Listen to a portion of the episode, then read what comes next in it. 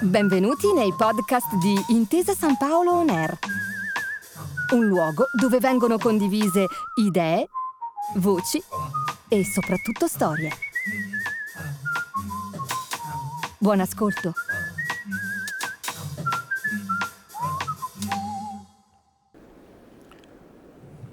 Buonasera.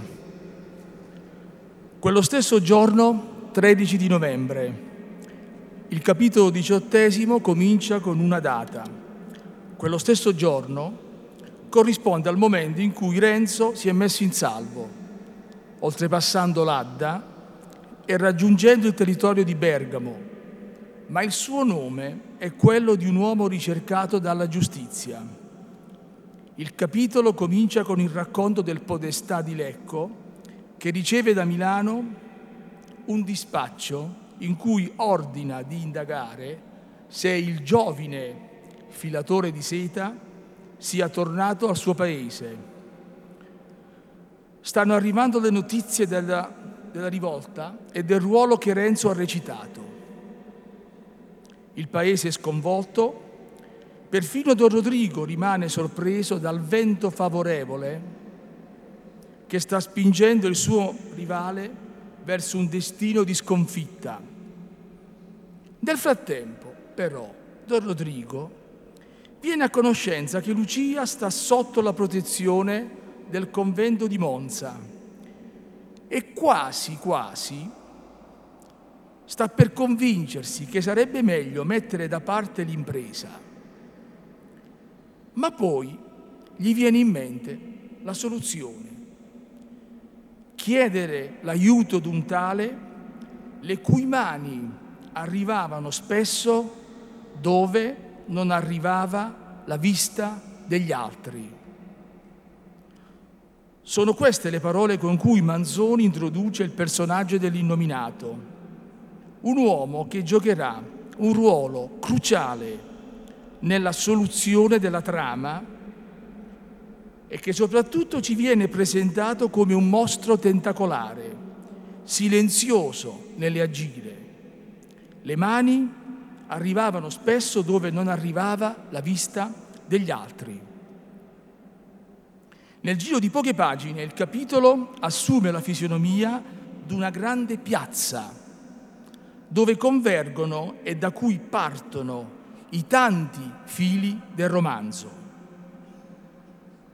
Non solo il paese è sconvolto dalle indagini, non solo le perplessità di Don Rodrigo se rinunciare o se procedere nella scommessa con suo cugino, ma quel che accade a Lucia e Agnese nel convento di Gertrude, cioè le notizie che anche da quelle parti arrivano tramite un uomo di Pescarenico, mandato lì da frate Cristoforo. Un giovedì, un secondo giovedì, un terzo giovedì. Le notizie a un certo punto si interrompono e Agnese decide di separarsi dalla figlia e tornare a casa. Lo fa. Ma prima vuole passare a salutare Fra Cristoforo ed è soltanto grazie a lei che si viene a sapere del trasferimento del frate a Rimini. L'ultima parte del capitolo è tutta spesa a sciogliere questo ennesimo nodo che lega i fili del racconto e che hanno reso Agnese, così dice il paragone, come il povero cieco che avesse perduto il suo bastone. Occorre fare un passo indietro, seguire il narratore che ogni tanto si affaccia nel testo e porta per mano il lettore che invece è disorientato e si chiede che cosa mi sono perduto. Nel finale il capitolo riserva uno spaccato di cosa significhi il paradigma del potere, che ha le sue cerimonie, le sue camere i suoi salotti. Tra persone di una certa specie si ricorre facilmente a queste pratiche. Basta una soffiata del conte Attilio al conte zio per mettere in movimento le macchinazioni. Poi ci penserà il potente di turno a risolvere il problema e a togliere di mezzo l'ostacolo rappresentato da Fra Cristoforo. La liturgia la conosciamo bene. Un parlare ambiguo, suggerisce Manzoni, un tacer significativo, un restare a mezzo, uno stringer d'occhi, un lusingare senza promettere, un minacciare in cerimonia.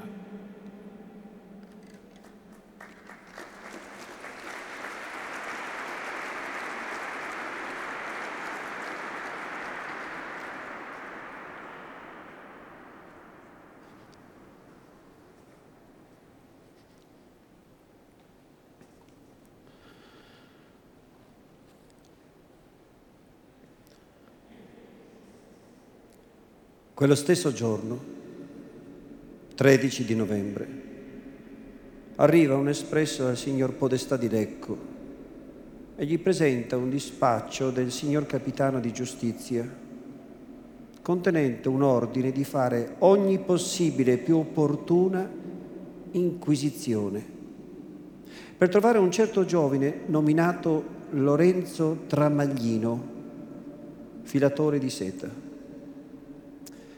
Il signor Podestà, dopo essersi cerzionato che il soggetto non era tornato in paese, fa chiamare il console del villaggio e si fa condurre da lui alla casa indicata con un gran treno di notaio e di birri.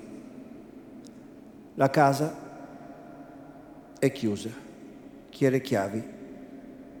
Non c'è o non si lascia trovare. Si sfonda l'uscio si fa la debita diligenza, vale a dire che si fa come una città presa d'assalto. La voce di quella spedizione si sparge immediatamente per tutto il contorno. Viene agli orecchi del padre Cristoforo, il quale, attonito non meno che afflitto, domanda al terzo e al quarto per avere qualche lume intorno alla cagione di un fatto così inaspettato ma non raccoglie altro che congetture in aria. E scrive subito al padre Bonaventura, dal quale spera di poter ricevere qualche notizia più precisa. E intanto i parenti, gli amici di Renzo, vengono citati a deporre ciò che possono sapere della sua brava qualità. Aver nome Tramaglino è una disgrazia una vergogna, un delitto. Il paese è sottosopra. A poco a poco si viene a sapere che Renzo è scappato dalla giustizia nel bel mezzo di Milano e poi scomparso. Corre voce che abbia fatto qualcosa di grosso, ma la cosa poi non si sa dire o si racconta in cento maniere. Quanto è più grossa, tanto meno viene creduta nel paese, dove Renzo è conosciuto per un bravo giovine. I più presumono e vanno sussurrando agli orecchi l'uno con l'altro che una macchina mossa da quel prepotente Don Rodrigo per rovinare il suo povero rivale. Tant'è vero che a giudicare per induzione e senza la necessaria cognizione dei fatti si fa alle volte gran torto anche ai birbanti. Ma noi fatti alla mano, come si suol dire, possiamo affermare che se colui non aveva avuto parte nella sciagura di Renzo, se ne compiacque però come se fosse opera sua e ne trionfò coi suoi fidati, principalmente col conte Attiglio. Il conte Attiglio partì immediatamente, animando il cugino a persistere nell'impresa e a spuntare l'impegno promettendogli che dal canto suo metterebbe subito mano a sbrigarlo dal frate, al quale affare il fortunato accidente dell'abietto rivale doveva fare un gioco mirabile. Venne una lettera del cugino, la quale diceva che la trama era ben avviata. Poco dopo il baleno scoppiò il tuono. Una bella mattina si sentì che il padre Cristoforo era partito dal convento di Pescarenico. Questo buon successo così pronto, la lettera d'attiglio che faceva un gran coraggio e minacciava di gran canzonature, fecero inclinar sempre più Don Rodrigo al partito rischioso. Ciò che gli diede l'ultima spinta fu la notizia inaspettata che Agnese era tornata a casa sua. Rendiamo conto di questi due avvenimenti, cominciando dall'ultimo.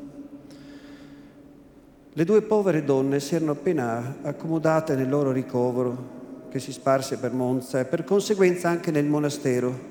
La nuova di quel gran fracasso di Milano e una serie infinita di particolari che andavano crescendo e variandosi ogni momento la fattoressa, che dalla casa sua poteva tenere un orecchio alla strada e uno al monastero, raccoglieva notizie di qui, di lì, e ne faceva parte agli ospiti.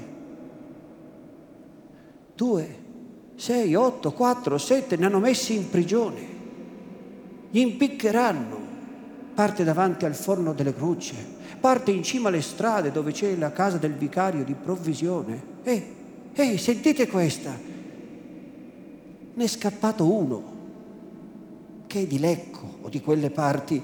Il nome non lo so, ma verrà qualcheduno che me lo saprà dire per vedere se lo conoscete.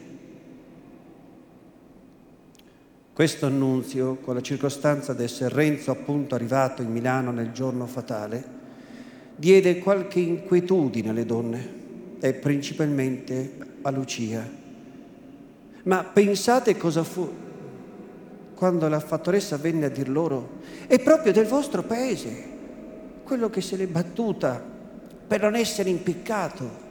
È un filatore di seta, si, si chiama Tramaglino. Lo conoscete? A Lucia, che era a sedere, Orlando non so che cosa, cadde il lavoro di mano, impallidì, si cambiò tutta, di maniera che la fattoressa se ne sarebbe avvista certamente se le fosse stata più vicina, ma era ritta sulla soglia con Agnese, la quale, conturbata anche lei, però non tanto, poté star forte e per rispondere qualcosa disse che in un piccolo paese tutti si conoscono e che lo conosceva, ma che non sapeva pensare come mai gli fosse potuta seguire una cosa simile, perché era un giovane posato. Domandò poi se era scappato di certo e dove. Scappato. Lo dicono tutti, dove non si sa, può essere che l'acchiappino ancora, può essere che sia in salvo, ma se gli torna sotto l'unghie il vostro giovane posato, Un giovedì, finalmente, capitò al monastero un uomo a cercare d'Agnese. Era un pesciaiolo di Pescarenico che andava a Milano secondo l'ordinario a spacciare la sua mercanzia. E il buon frate Cristoforo l'aveva pregato che, passando per Monza, facesse una scappata al monastero, salutasse le donne da parte sua, raccontasse loro quel che si sapeva del tristo caso di Renzo, raccomandasse loro d'aver pazienza, confidare in Dio e che lui, povero frate, non si dimenticherebbe certamente di loro e ispirerebbe l'occasione di poterle aiutare. E intanto non mancherebbe ogni settimana di far loro sapere le sue nuove per quel mezzo o altrimenti. Intorno a Renzo il messo non seppe dir altro di nuovo e di certo se non la visita in casa e le ricerche per averlo nelle mani, che erano andate tutte a voto e si sapeva di certo che si era messo in salvo sul bergamasco. Una tale certezza, e non fa bisogno di dirlo, fu un gran balsamo per Lucia. Da allora in poi le sue lacrime scorsero più facili e più dolci provò maggior conforto negli sfoghi segreti con la madre e in tutte le sue preghiere c'era mescolato un ringraziamento. Il secondo giovedì tornò col pesciaiolo un altro messo con saluti del padre Cristoforo e con la conferma della fuga felice di Renzo. Fu deciso tra loro che Agnese andrebbe il giorno seguente ad aspettare sulla strada il pesciaiolo che doveva passare di lì, tornando da Milano, e gli chiederebbe in cortesia un posto sul baroccio per farsi condurre a Somonti. La donna non ebbe bisogno di pregare per ottenere il piacere che desiderava. Prese congedo dalla signora e dalla figlia, non senza lacrime, promettendo di tornare presto e partì. Nel viaggio non accadde nulla di particolare. Riposarono parte della notte in osteria, secondo il solito, ripartirono innanzi giorno e arrivarono di buon'ora a Pescarenico. Agnese smontò sulla piazzetta del convento, lasciò andare il suo conduttore con molti Dio ve ne renda merito. E giacché era lì, volle prima di andare a casa, vedere il suo buon frate benefattore. Sonò il campanello e chi venne ad aprire fu Fra Galdino. Oh, la mia donna, che vento va portata? Vengo a cercare il padre Cristoforo. Padre Cristoforo? Non c'è. Oh, Starà molto tornare? Ma, disse il frate alzando le spalle e ritirando nel cappuccio la testa rasa, dove è andato? A Rimini. Ah? A Rimini. E dov'è questo paese? Eh, eh. Rispose il frate, trinciando verticalmente l'aria con la mano distesa per significarne una gran distanza. Oh Signore, Signore, come devo fare senza quell'uomo? Era quello che ci faceva da padre. Per noi è una rovina. Allora bisogna avere pazienza. Questo lo so. Scusate dell'incomodo. Un po' meglio informati che Fra Galdino, noi possiamo dire comandò veramente la cosa Attilio, appena arrivato a Milano, andò, come aveva promesso, a Don Rodrigo a far visita al loro comune zio del Consiglio segreto. Fatti i suoi complimenti al conte zio e presentando quelli del cugino, Attilio, con un contegno serio che sapeva prendere a tempo, disse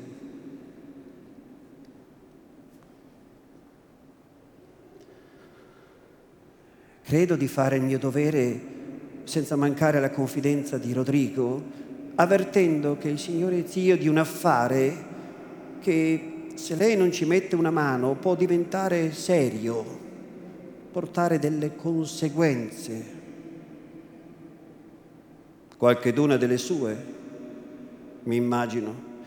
Per giustizia devo dire che il torto non è dalla parte di mio cugino, ma è riscaldato, come dico, non c'è che il Signore Zio che possa... Vediamo, vediamo. C'è da quelle parti un frate cappuccino che là con Rodrigo e la cosa è arrivata a un punto che quante volte vi ho detto all'uno all'altro che i frati bisogna lasciarli cuocere nel loro brodo. Basta il da fare che danno a chi deve, a chi tocca a voi altri che potete scansarli, Signore zio, in questo è mio dovere di dirle che Rodrigo l'avrebbe scansato, se avesse potuto. È il frate che l'ha con lui, che l'ha preso a provocarlo in tutte le maniere.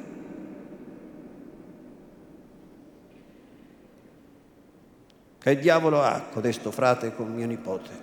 E prima di tutto è una testa inquieta, conosciuto per tale che fa professione di prendersela coi cavalieri.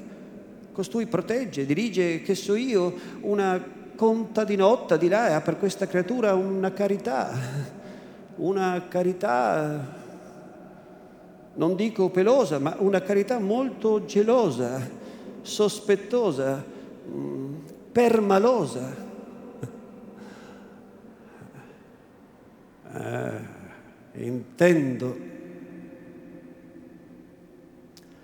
disse conte zio, e su un certo fondo di goffaggine, dipinto in viso dalla natura, velato poi e ricoperto a più mani di politica, balenò un raggio di malizia che vi faceva un bellissimo vedere. Ora, da qualche tempo si è cacciato in testa questo frate che Rodrigo avesse non so che disegni sopra questa. Ah, si è cacciato in testa si è cacciato in testa, lo conosco anch'io, il signor Don Rodrigo, ci vuole altro avvocato che Vossignoria per giustificarle in queste materie. Eh, signore zio, che Rodrigo possa aver fatto qualche scherzo a quella creatura, incontrandola per strada non sarei lontano da crederlo, è giovine e finalmente non è cappuccino, ma queste sono bazzecole da non trattenere il signor zio. Il serio è che il frate si è messo a parlare di Rodrigo come si farebbe d'un mascalzone e cerca di aizzarli contro tutto il paese. E gli altri frati? Non se ne impicciano perché lo conoscono per la testa calda e hanno tutto il rispetto per Rodrigo, ma dall'altra parte questo frate ha un gran credito presso i villani perché fa poi anche il santo e mi immagino che non sappia che Rodrigo è mio nipote. Se lo sa, anzi, questo è quel che gli mette più il diavolo addosso. Come? Come?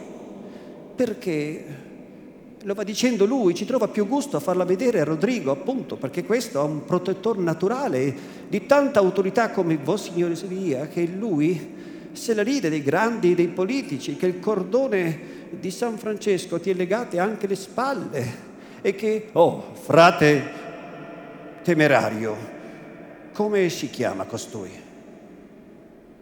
Fra Cristoforo? E il conte zio, preso da una cassetta dal suo tavolino un libricino di memorie, vi scrisse, soffiando, soffiando quel povero nome, intanto Attilio seguitava. È sempre stato di quell'umore costui, si sa, la sua vita era un plebeo che trovandosi aver quattro soldi voleva competere coi cavalieri del suo paese e per rabbia di non poter vincere con tutti ne ammazzò uno, onde per riscansare la forca si fece frate, ma bravo, ma bene, la vedremo. La vedremo. Ora poi è più arrabbiato che mai perché gli è andato a monte un disegno che gli premeva molto, molto. E da questo il Signore Zio capirà che uomo sia voleva costui maritare quella sua creatura, forse per levarla dai pericoli del mondo, lei mi intende, o peraltro si fosse, la voleva maritare assolutamente e aveva trovato il, l'uomo, un'altra sua creatura, un, soggetto che forse, senza forse, anche signore zio lo conoscerà di nome perché tengo per certo che il consiglio segreto avrà dovuto occuparsi di quel degno soggetto. Chi è costui? È un filatore di seta, Lorenzo Tramaglino, quello che... Lorenzo Tramaglino. Ma bene, ma bravo, padre, sicuro. Infatti aveva una lettera per un peccato che... Ma non importa, va bene. E perché il signor Don Rodrigo non mi dice nulla di tutto questo? Perché lascia andare le cose tanto avanti e non si rivolge a chi lo può e vuole dirigere e sostenere? Dirò il vero anche in questo. Da una parte, sapendo quante brighe, eh, quante cose ha per la testa il signor zio, si è fatto scrupolo di darle una briga in più e poi, e poi dirò tutto dirò tutto, da quello che ho potuto capire, è così irritato, così fuori dei gangheri, così stucco delle villanie di quel frate che ha più voglia di farsi giustizia da sé, in qualche maniera sommaria, che d'ottenerla in maniera regolare, dalla prudenza, dal braccio del Signore Zio. Io ho cercato di smorzare, ma vedendo che la cosa andava per le brutte, ho creduto che fosse mio dovere di avvertire di tutto il Signore Zio, che alla fine è il capo, è la colonna della casa. Avreste fatto meglio parlare un poco prima. È vero. Ma io andavo sperando che la cosa svanirebbe o che il frate tornerebbe finalmente in cervello, che se ne andrebbero da quel convento come accade di questi frati, che ora sono qua e ora sono là. E allora tutto sarebbe finito, ma e ora toccherà a me raccomodarla. E così ho pensato anch'io, ho detto tra me, il Signore Zio con la sua avvedutezza, con la sua autorità, saprà lui prevenire uno scandalo e insieme salvare l'onore di Rodrigo che in poi è anche il suo. Questo frate, dicevo io, l'ha sempre col cordone di San Francesco, ma per adoprarlo a proposito, il cordone di San Francesco non è necessario di averlo intorno alla pancia. Il Signore Zio ha cento mezzi che io non conosco e so che il padre provinciale ha, come giusto, una gran deferenza per lui. Se il Signore Zio crede che in questo caso il miglior ripiego sia di far cambiare aria al frate, lui con due parole lasci il pensiero a chi tocca, Vostra Signoria. È vero. È vero sono io l'uomo da dar pareri al Signore Zio? Ma è la passione che ho della reputazione del casato che mi fa parlare. E ho anche paura di aver fatto un altro male.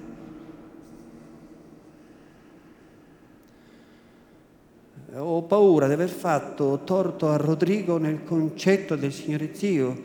Io non mi darei pace se fossi cagione di farle pensare che Rodrigo non abbia tutta quella fede in lei, tutta quella sommissione che deve avere. Creda, signore zio, che in questo caso è proprio via, via, che torto, che torto tra voi altri due, che sareste sempre amici finché l'un non metta giudizio, scapestrati, scapestrati, che sempre ne fate una. E a me tocca di rattopparle che mi fareste dire uno sproposito. Mi date più da pensare voi altri due che...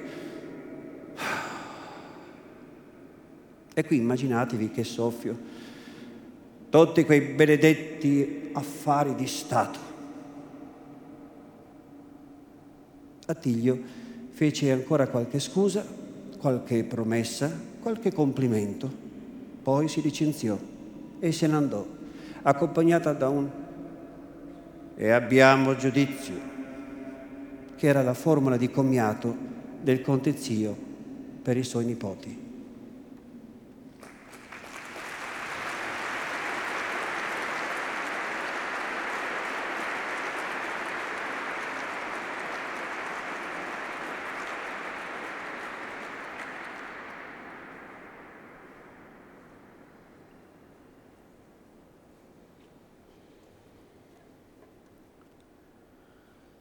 Sono essenzialmente due i nuclei tematici del capitolo diciannovesimo.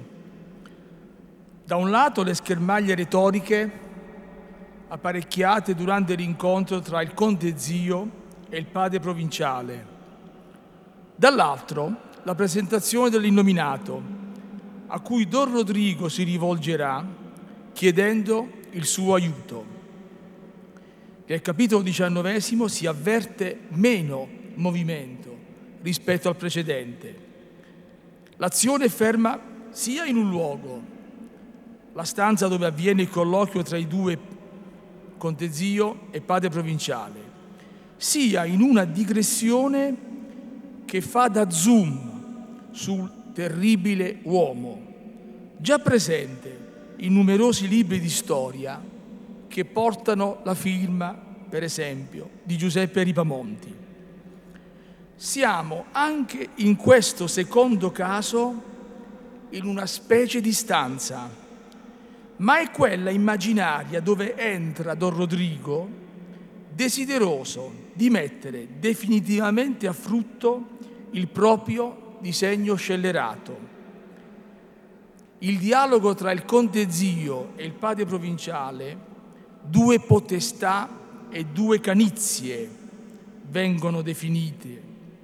È un modello esemplare di quella dissimulazione secentesca dove ci si sfida a colpi di fioretto e di sciabola, dove non mancano gli orpelli e nemmeno le ombre, dove si dice e non si dice, facendo rimanere ogni parola avvolta da una cortina di fumo o di nebbia.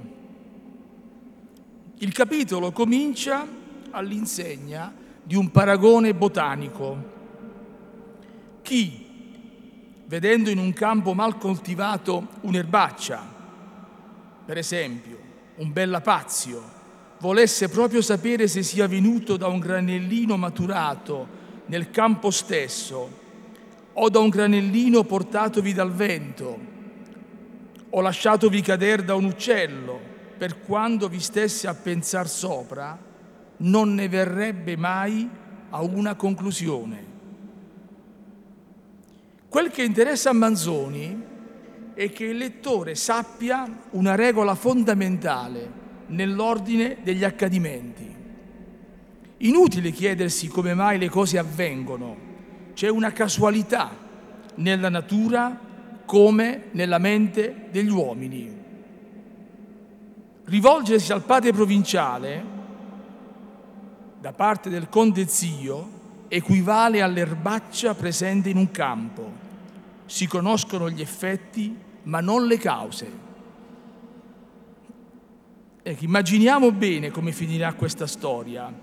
Lo sa anche il padre provinciale che alterna risposte a voce alta con pensieri mai pronunciati. È l'antica consuetudine di chi esercita il potere e di chi lo subisce, forse il vero movente trasversale dell'intero romanzo, perché il potere è fatto a gradini e per quanto ciascuno dei personaggi occupi uno di essi, c'è sempre una forza maggiore di un'altra. Perfino Don Rodrigo deve chinare il capo e riconoscere che più di lui può l'innominato quasi a dimostrazione del fatto che nel gioco del dare e dell'avere non conta tanto quel che si riesce a chiedere e ottenere, piuttosto il significato simbolico di entrambe le cose, la declinazione gerarchica del potere, a cui basta una livrea per manifestarsi, una guarnizione di cavalcatura, il muro di cinta di un'abitazione, il ricordo di un'impresa che si è fatta strada nella memoria di un paesaggio da scrutare a occhi sgranati.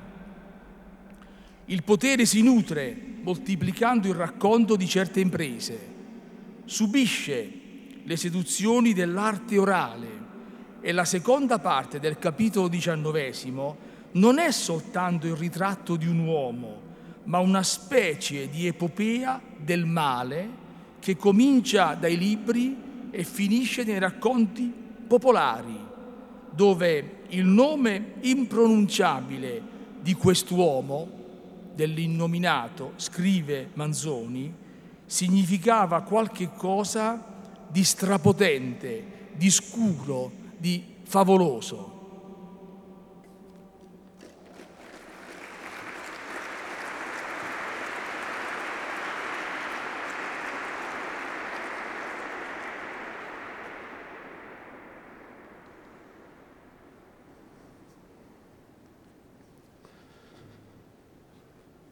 Attilio non aveva detto a caso quella parola e quantunque dovesse aspettarsi che un suggerimento così scoperto la boria ombrosa del conte zio avrebbe ricalcitrato, volle fargli balenare dinanzi l'idea di quel ripiego e metterlo sulla strada dove desiderava che andasse. Dall'altra parte, il ripiego era talmente adattato all'umore del conte zio, talmente indicato dalle circostanze che senza suggerimento si può scommettere che l'avrebbe trovato da sé.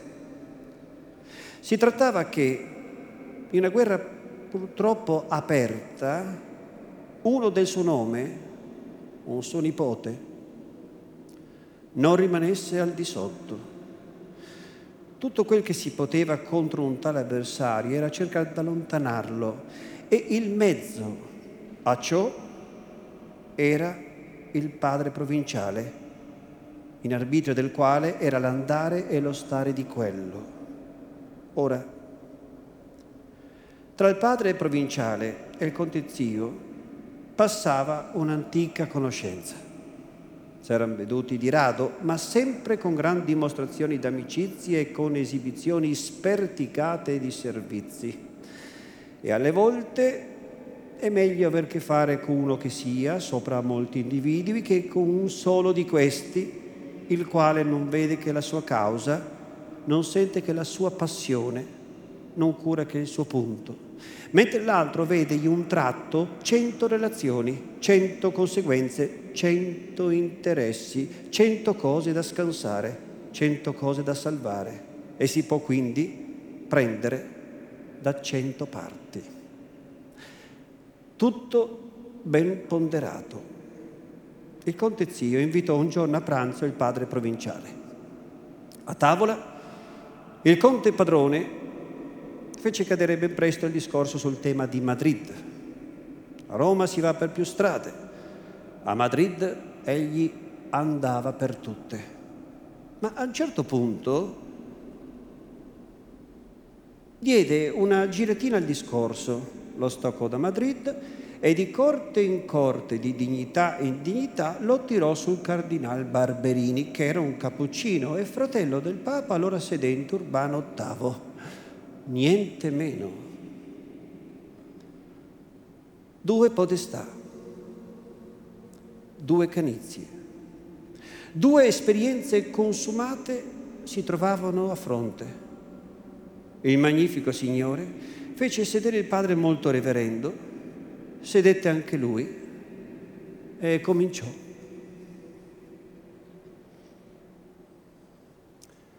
Stante l'amicizia che passa tra di noi, ho creduto di far parola a vostra paternità di un affare di comune interesse da concludere tra di noi, senza andare per altre strade che potrebbero...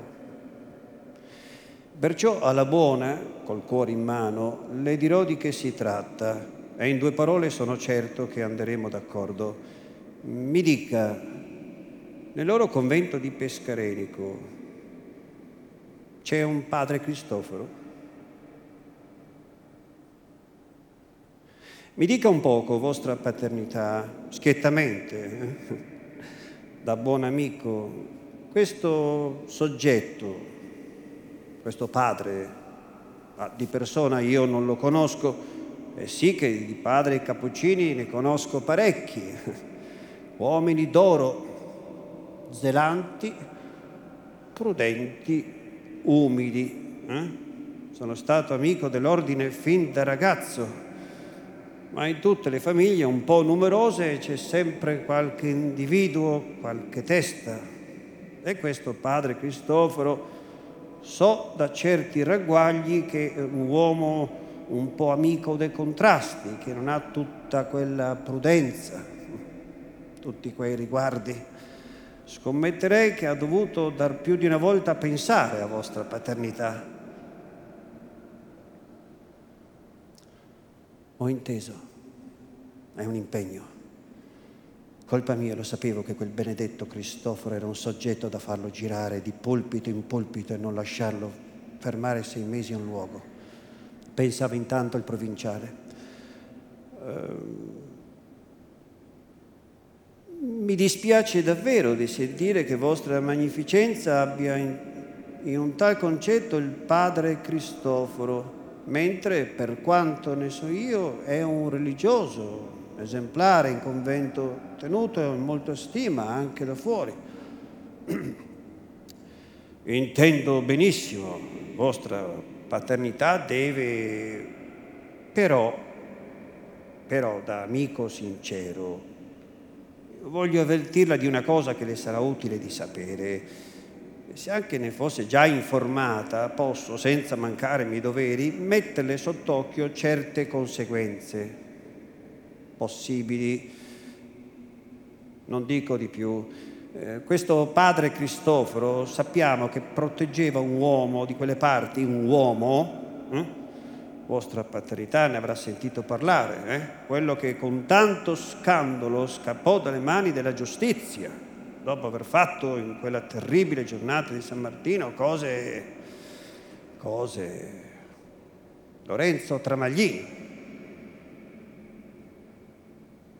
Questa circostanza mi riesce nuova, ma vostra magnificenza sa bene che una parte del nostro uffizio è appunto ad andare in cerca dei traviati per ridurli. Va bene, ma la protezione dei traviati di una certa specie sono cose spinose, affari delicati,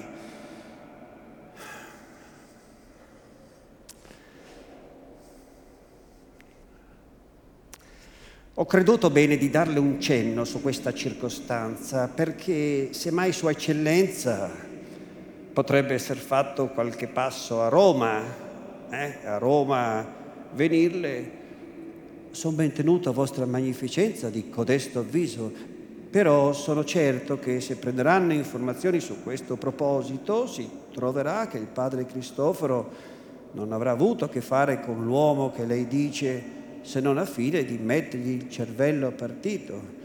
Il padre Cristoforo lo conosco. Già lei sa meglio di me che soggetto fosse al secolo, le cosette che ha fatto in gioventù.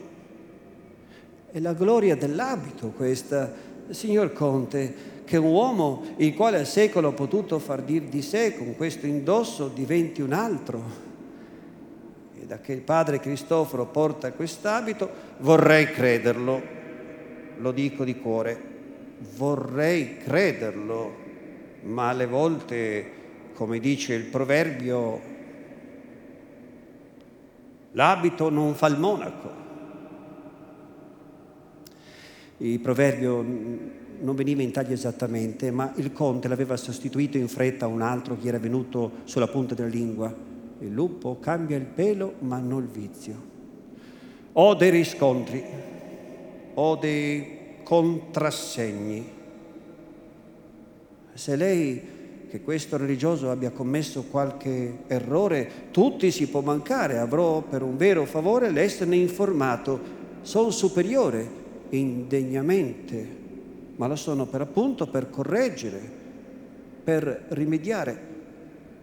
Lo dirò. Insieme con questa circostanza dispiacevole della protezione di questo padre, perché le ho detto, c'è un'altra cosa disgustosa che potrebbe, ma tra di noi accomoderemo tutto in una volta. C'è, dico, che lo stesso padre Cristoforo ha preso a cozzare contro mio nipote, Don Rodrigo Oh, questo mi dispiace, mi dispiace, mi dispiace davvero. Mio nipote è giovane, vivo, si sente quello che è, non è avezzo a essere provocato. Sarà mio dovere di prendere buone informazioni di un fatto simile. Come ho già detto a vostra magnificenza, e parlo con Signore che non ha meno giustizia che pratica di mondo, tutti siamo di carne, soggetti a sbagliare, tanto da una parte quanto dall'altra. E se il padre Cristoforo avrà mancato, veda vostra paternità. Sono cose, come io le dicevo, da finirsi tra noi, da seppellirsi qui, cose che a rimestarle troppo si fa peggio.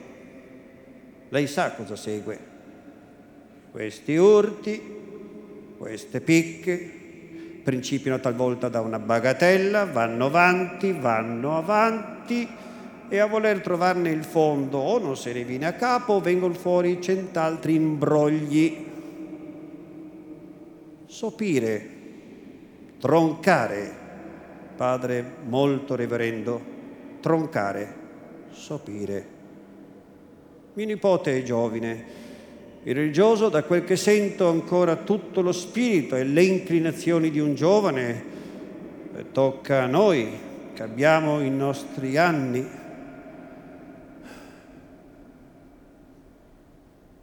Purtroppo, eh?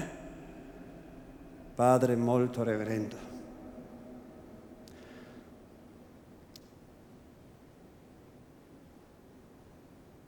Chi fosse stato lì a vedere in quel punto fu come quando nel mezzo di un'opera seria s'alza per sbaglio uno scenario prima del tempo e si vede un cantante che, non pensando in quel momento che ci sia un pubblico al mondo, discorre alla buona con il suo compagno. Il viso, l'atto, la voce del conte zio nel dir quel purtroppo tutto fu naturale Lì non c'era politica, era proprio vero che gli dava noia di avere i suoi anni. Non già che piangesse i passatempi, il brio, l'avvenenza della gioventù, frivolezze, sciocchezze, miserie. La cagione del suo dispiacere era ben più soda e importante, era che sperava a un certo posto più alto quando fosse vacato e temeva di non arrivare in tempo. Ottenuto che l'avesse, si poteva essere certi che non si sarebbe più curato degli anni, non avrebbe desiderato altro e sarebbe morto contento, come tutti quelli che desiderano molto una cosa, assicurano di voler fare quando siano arrivati a ottenerla. Ma per lasciarlo parlare lui, tocca a noi aver giudizio per i giovani, a rassettare le loro malefatte, vostra paternità saprà ben trovare la nicchia conveniente eh, a questo religioso. C'è giusto anche l'altra circostanza che possa essere caduto in sospetto di chi potrebbe desiderare che fosse rimosso e collocandolo in qualche posto un po' lontanetto facciamo un viaggio e due servizi. Tutto s'accomoda da sé, o per dir meglio non c'è nulla di guasto. Questa conclusione eh, il padre provinciale se l'aspettava fin dal principio del discorso. E quando il conte ebbe finito e messo il lungo soffio, che equivaleva a significare un punto fermo,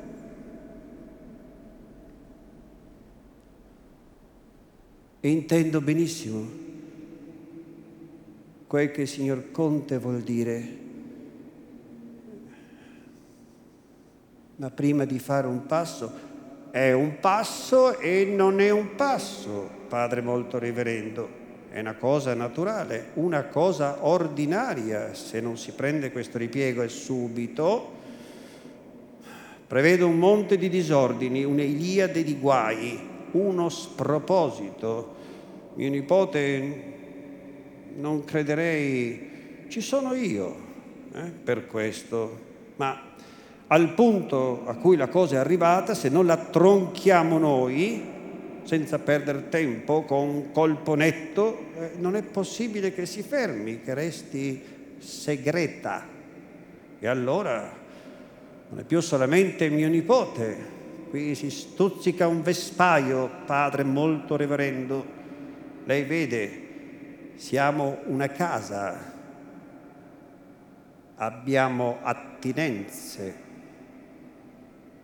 eh, cospicue. Lei mi intende?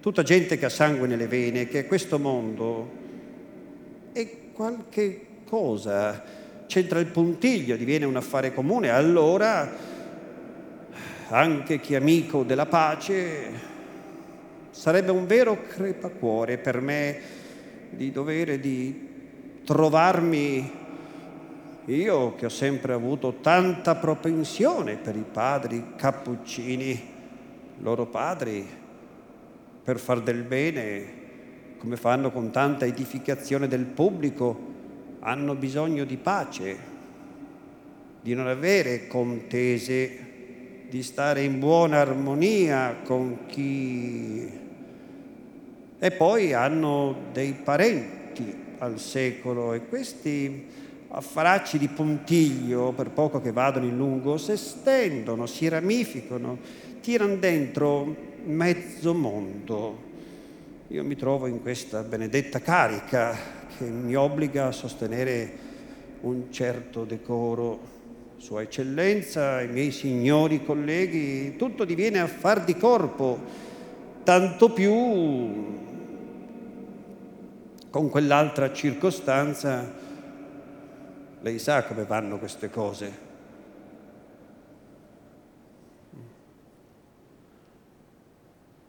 Veramente il padre Cristoforo è predicatore e avevo già qualche pensiero. Mi si richiede appunto, ma in questo momento, in tali circostanze, potrebbe parere una punizione, è una punizione prima di aver ben messo in chiaro? No, una punizione no, un provvedimento prudenziale, un ripiego di comune convenienza per impedire ai sinistri che potrebbero, mi sono spiegato,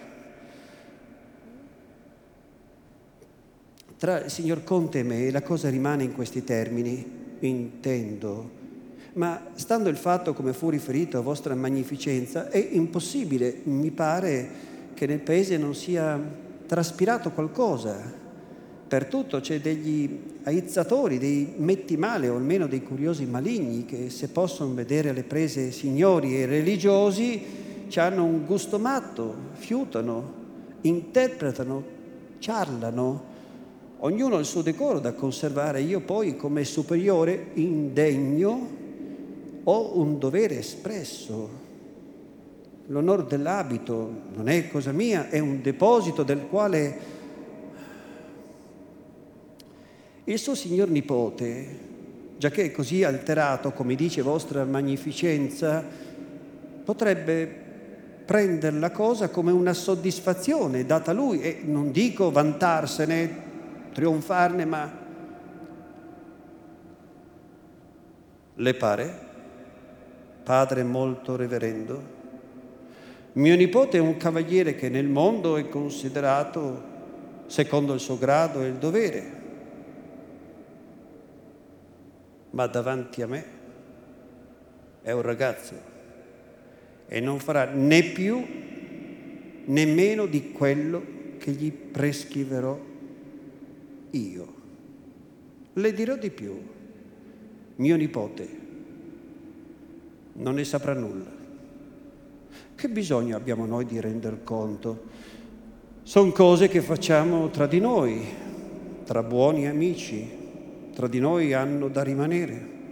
Non si dia pensiero di ciò, deve essere avvezzo a non parlarne In quanto ai cicaloni, che vuol che dicono?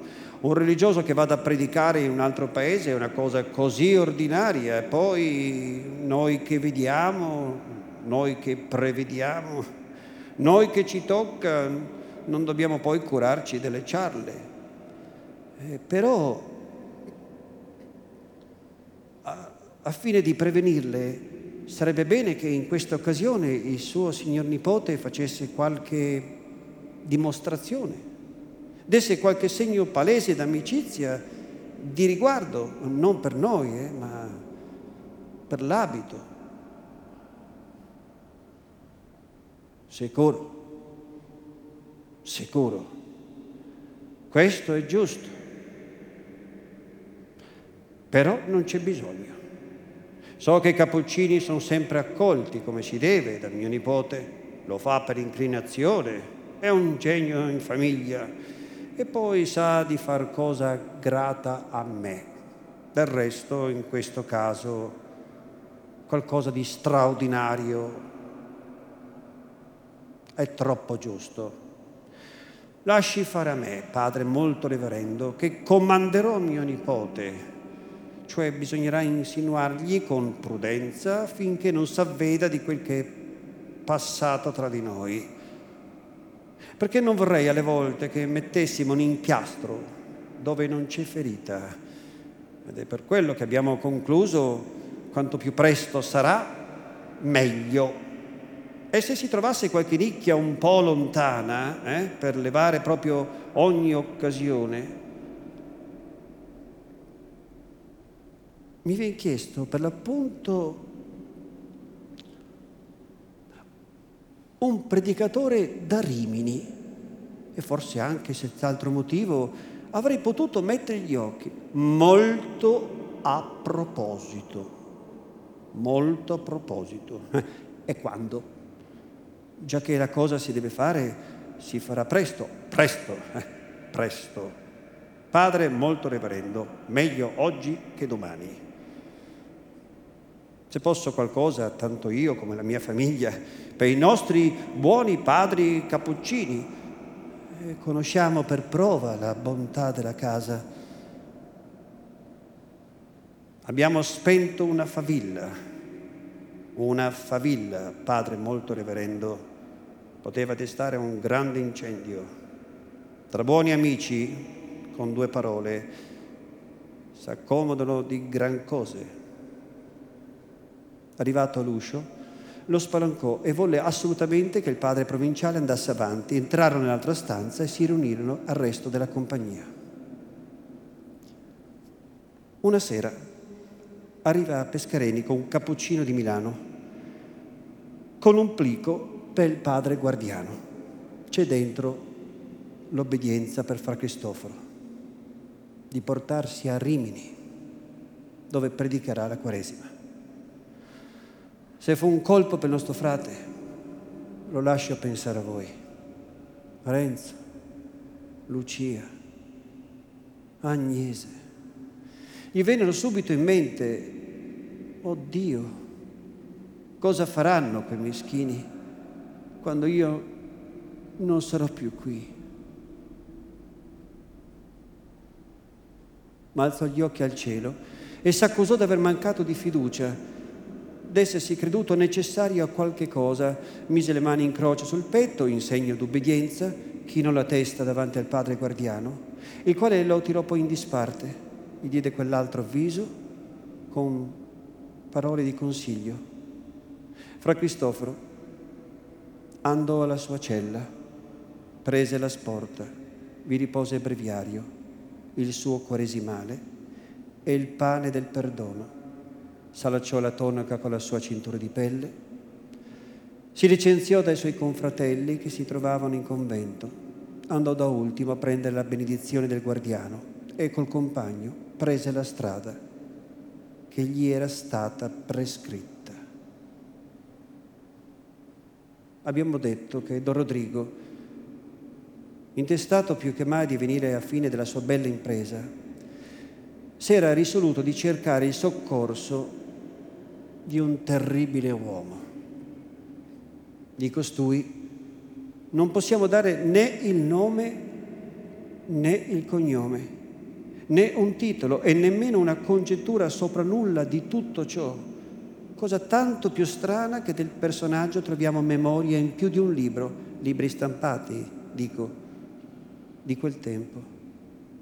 Che il personaggio sia quel medesimo, l'identità dei fatti non lascia luogo a dubitarne, ma per tutto un gran studio di scansarne il nome, quasi avesse dovuto bruciare la penna, la mano dello scrittore. Fare ciò che era vietato dalle leggi, impedito da una forza qualunque, essere arbitro, padrone negli affari altrui, senz'altro interesse che il gusto di comandare, essere temuto da tutti, aver la mano da coloro che erano soliti averla dagli altri, tali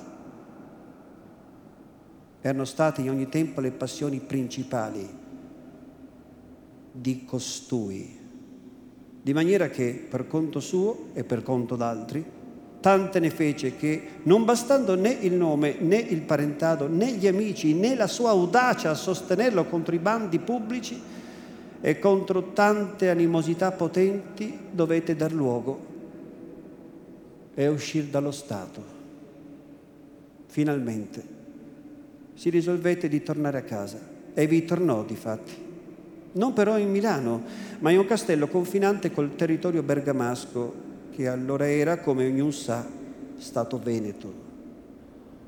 Quella casa, cito ancora Ripamonti, era come un'officina di mandanti sanguinosi, servitori la cui testa era messa a taglia e che avevano per mestiere di troncar teste né cuoco, né sguattero dispensati dall'omicidio, le mani di ragazzi insanguinate.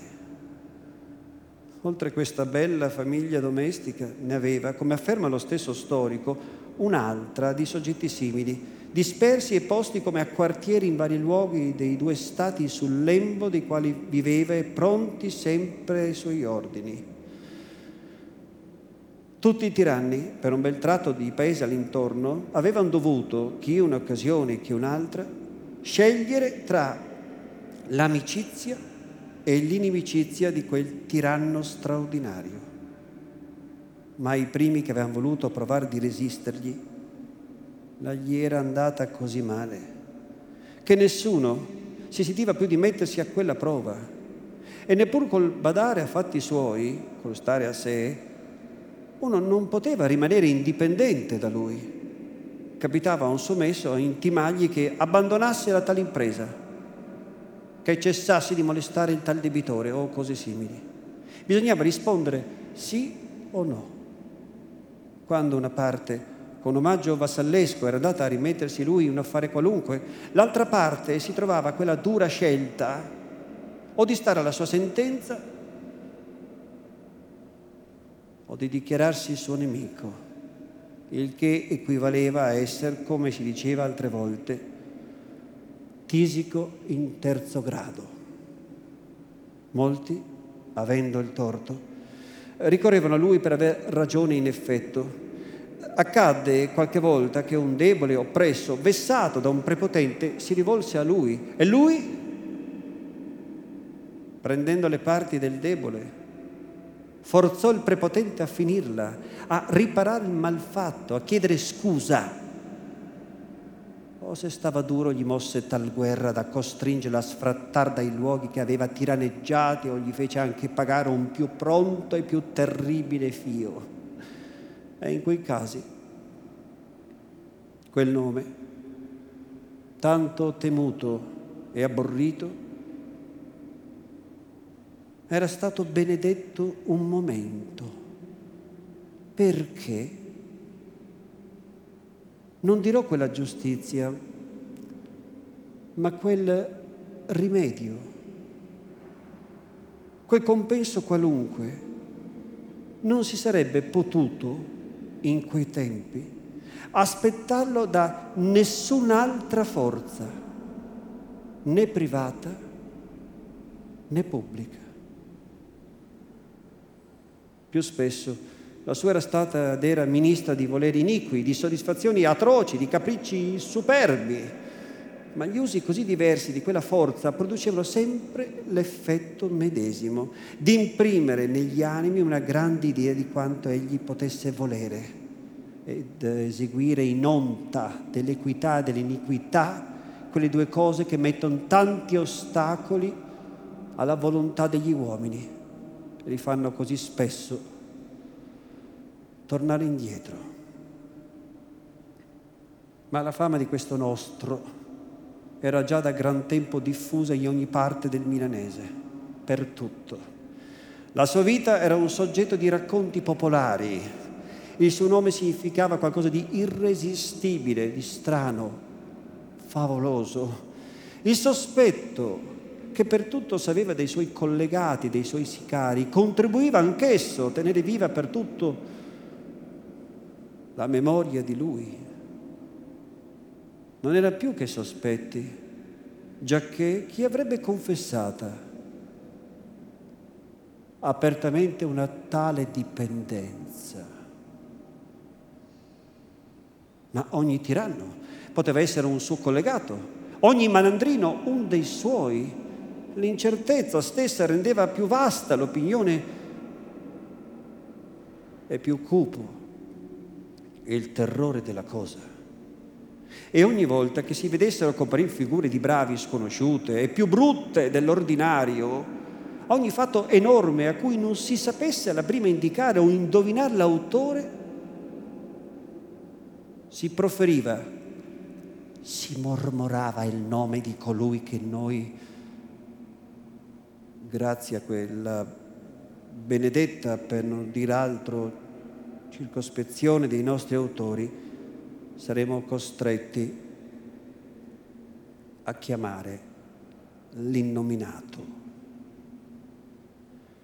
Dal castellaccio di costui al palazzotto di Don Rodrigo non c'erano più di sette miglia.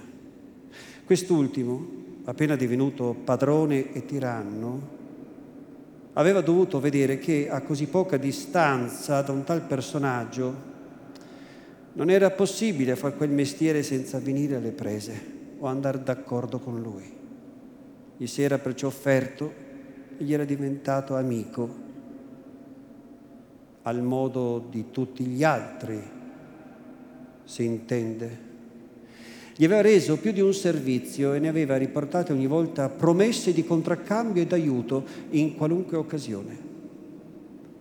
Una mattina Don Rodrigo uscì a cavallo, in treno da caccia, con una piccola scorta di bravi a piedi, il griso alla staffa e quattro altri in coda, e s'avviò al castello dell'innominato.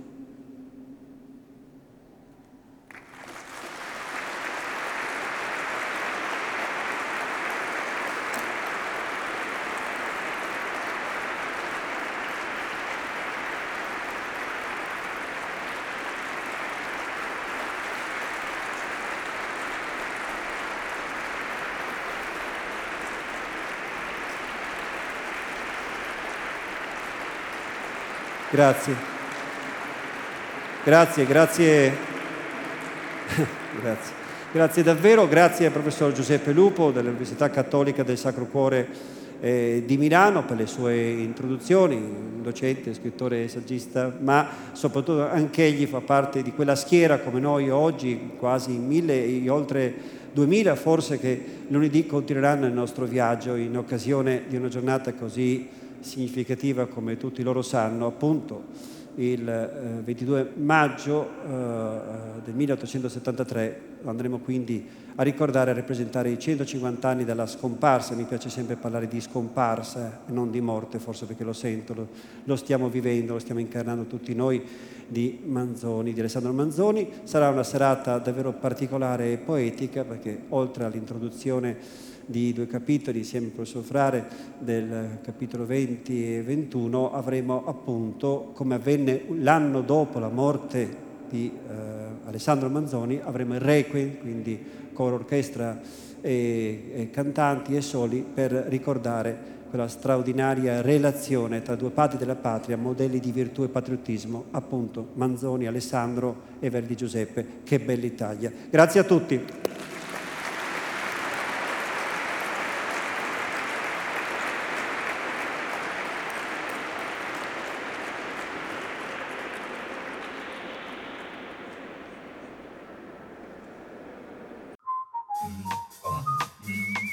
Grazie per aver ascoltato i podcast di Intesa San Paolo On Air. Al prossimo episodio.